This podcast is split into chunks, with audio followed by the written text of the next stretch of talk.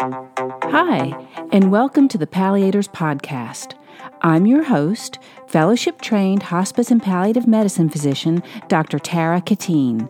This podcast is for healthcare professionals who want to become more comfortable and more confident in caring for their chronically ill and terminally ill patients.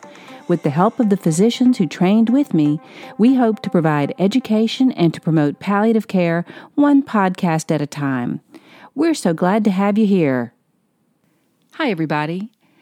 If you've read the Palliators blog at thepalliators.com, then you know that the anniversary of the death of my friend Suzanne was at the end of May. She's the person I interviewed in the podcast titled Both Sides of the Stethoscope. She had been at home on hospice and died shortly after those interviews.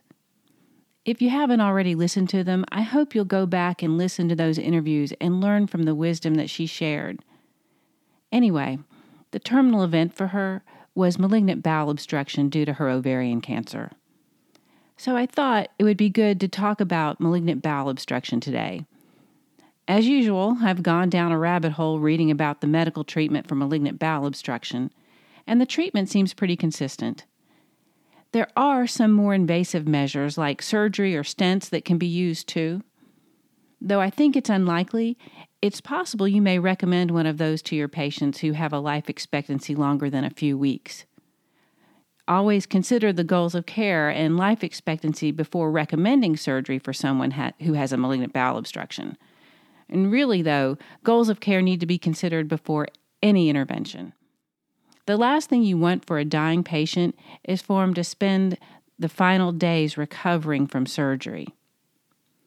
While reading, I found that several articles and chapters started with the definition of bowel obstruction so I debated with myself about doing that here because it seems self explanatory. Then I decided to go ahead and do it since it's as good a place to start as any. So I morphed a few definitions into one and came up with this. Bowel obstruction is the mechanical or functional blockage of the GI tract and prevents physiologic movement and digestion.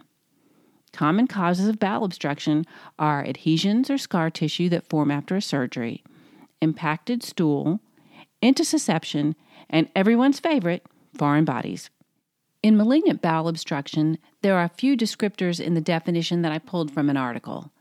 First, there is clinical evidence of bowel obstruction. Second, the obstruction is distal to the ligament of Treitz. Third, there is the presence of primary intra-abdominal cancer or extra-abdominal cancer with peritoneal involvement. And fourth, there is absence of reasonable possibility for a cure. Malignant bowel obstruction occurs in 3 to 15% of all cancer patients in the setting of intra-abdominal metastasis, but it's most common in ovarian and GI cancers we need to remember that sometimes a presumed malignant bowel obstruction can actually be due to a non malignant etiology in a quarter of patients with peritoneal carcinomatosis. Patients commonly present with nausea, usually with vomiting, colicky abdominal pain, abdominal pain due to distension, borborygmi with visible peristalsis, and if the obstruction is complete, there will be obstipation. In about 20% of patients with malignant bowel obstruction, the diagnosis of cancer is made during the evaluation for the obstruction. Usually, though, the cancer diagnosis has been known on average about 14 months before. Many, about 25% of cancer patients with advanced disease, present with a malignant bowel obstruction and have had previous episodes of obstruction. Spontaneous improvement occurs in more than a third of patients, with the recurrence rate in those patients coming in at about 60%. Patients with a malignant bowel obstruction have a life expectancy of 1 to 9 months at the time of presentation. The most important predictor in estimating the life expectancy in these patients is their performance status. In one study, patients with an Eastern Cooperative Oncology Group, or ECOG, performance status score of 0 to 1 had a median survival of 222 days. For an ECOG score of 2, the median survival was 63 days. and for a score of 3 to 4, median survival was 27 days. Other predictors for poor prognosis would be low serum albumin, ascites, large tumor burden, and aggressive malignancy. When someone presents with signs and symptoms of a malignant bowel obstruction, you want to determine if the obstruction is from a non malignant source or if it has a reversible cause. Plain films are usually done first and show the characteristic dilated loops of bowel. A CT scan is the standard for making the diagnosis and helps with prognostication and next steps. Once the obstruction is determined not to have a reversible cause, the plan for treatment is dependent on the goals for how they want to live their lives. Though surgical options can be considered, up to 50% of cancer patients with bowel obstruction are considered inoperable.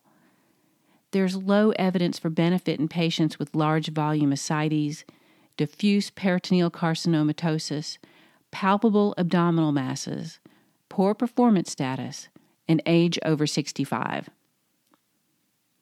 Contraindications to surgery include a short life expectancy, like less than eight weeks, concurrent comorbidities, an ECOG of 3 to 4, carcinomatosis, large volume ascites, and if surgery is inconsistent with the patient's goals of care. The surgical outcomes, as far as symptoms go, can be good. However, readmission rate, mortality, and complications are fairly high. The reports vary based on which study you read. A Cochrane review assessing surgery for the resolution of symptoms of malignant bowel obstruction in advanced GYN and GI cancers was updated and published in 2016 as an update from 2000. No firm conclusions could be made from the vastly retrospective case studies. Success or benefit was not standardized or clearly defined. Rates of reobstruction were variable, ranging from 3 to 63 percent Morbidity and mortality varied widely too. No data for quality of life was reported, and most studies were at high risk of bias for most domains. The key findings and quality of evidence were summarized by saying the studies were of low quality and measured success and benefit in different ways. It wasn't possible to compare the studies and conclude that surgery was of benefit or harm. In localized GI obstruction, stenting with a self expanding metal stent may be considered. Generally, this is considered safe in the hands of an endoscopist who is very experienced in the procedure. The smaller or the shorter the obstruction, and the more distal the obstruction, the better the long term outcome, and stenting can help with quality of life. Complications include migration of the stent and perforation. Now, let's talk about medical management. This would be implemented first and foremost, even if you are considering surgery or stents, because you'll want to manage the symptoms as soon as possible. Since these patients are usually nauseated and vomiting, your orders are going to include making them NPO and using antiemetics. I'm pretty quick to drop an NG tube and place it to suction especially in the face of copious emesis or feculent emesis. You hope to get the symptoms managed well enough and quick enough to get the NG tube out as soon as possible. The antiemetics used should be antidopaminergic, and keep in mind that if this is a complete obstruction, stay away from metoclopramide because it's prokinetic and can make things worse. Anticholinergics are used to help decrease secretions. Steroids can have antiemetic properties and they're also anti inflammatory. They can reduce the edema associated with the tumor, and with that, there may be some relief in the obstruction. You'll need to provide analgesia for abdominal pain, and usually opioids are needed. If the symptoms are managed well enough and the gastric contents being suctioned diminishes, removing the NG tube should be considered. Removing it should be one of the first things considered when the nausea and vomiting is controlled. I'll never forget when I was an intern, my very first upper level resident taught me that whenever I have the opportunity, take out my patient's NG tube. He said that patients are usually so appreciative to have that thing gone. It's a lesson I'll never forget, and that was a really long time ago. Now, if there's a complete obstruction, you may consider a PEG tube to vent the stomach to help prevent vomiting. And then the NG tube can be removed. Patients can resume eating even with the venting peg in place. Sometimes a venting peg may be contraindicated, though, in the setting of tumor involving the stomach, carcinomatosis, or ascites. Somatostatin analogs like octreotide can be helpful. Often they're given two to four times a day or as a continuous infusion. They work to decrease GI secretions and to slow motility. PPIs and H2 blockers have been used, but no studies have shown them to be clinically helpful. And recently, the H2 blocker ranitidine was taken off the market. In treating malignant bowel obstruction, some treat medically in a stepwise fashion, starting with a few days of steroids, antiemetics, anticholinergics, and analgesics. And then they'll add somatostatin analogs if the vomiting persists. If the vomiting continues after that, then a venting peg would be considered. I always want to get the NG tube out as soon as possible. I like to use haloperidol for nausea, and I'm a, I'm a fan of glycopyrrolate for an anticholinergic to reduce secretions. Goals of care may lead to a venting peg sooner rather than later, especially if someone's eager to get out of the hospital. A lot of places don't have endoscopists who have done a large volume of stents.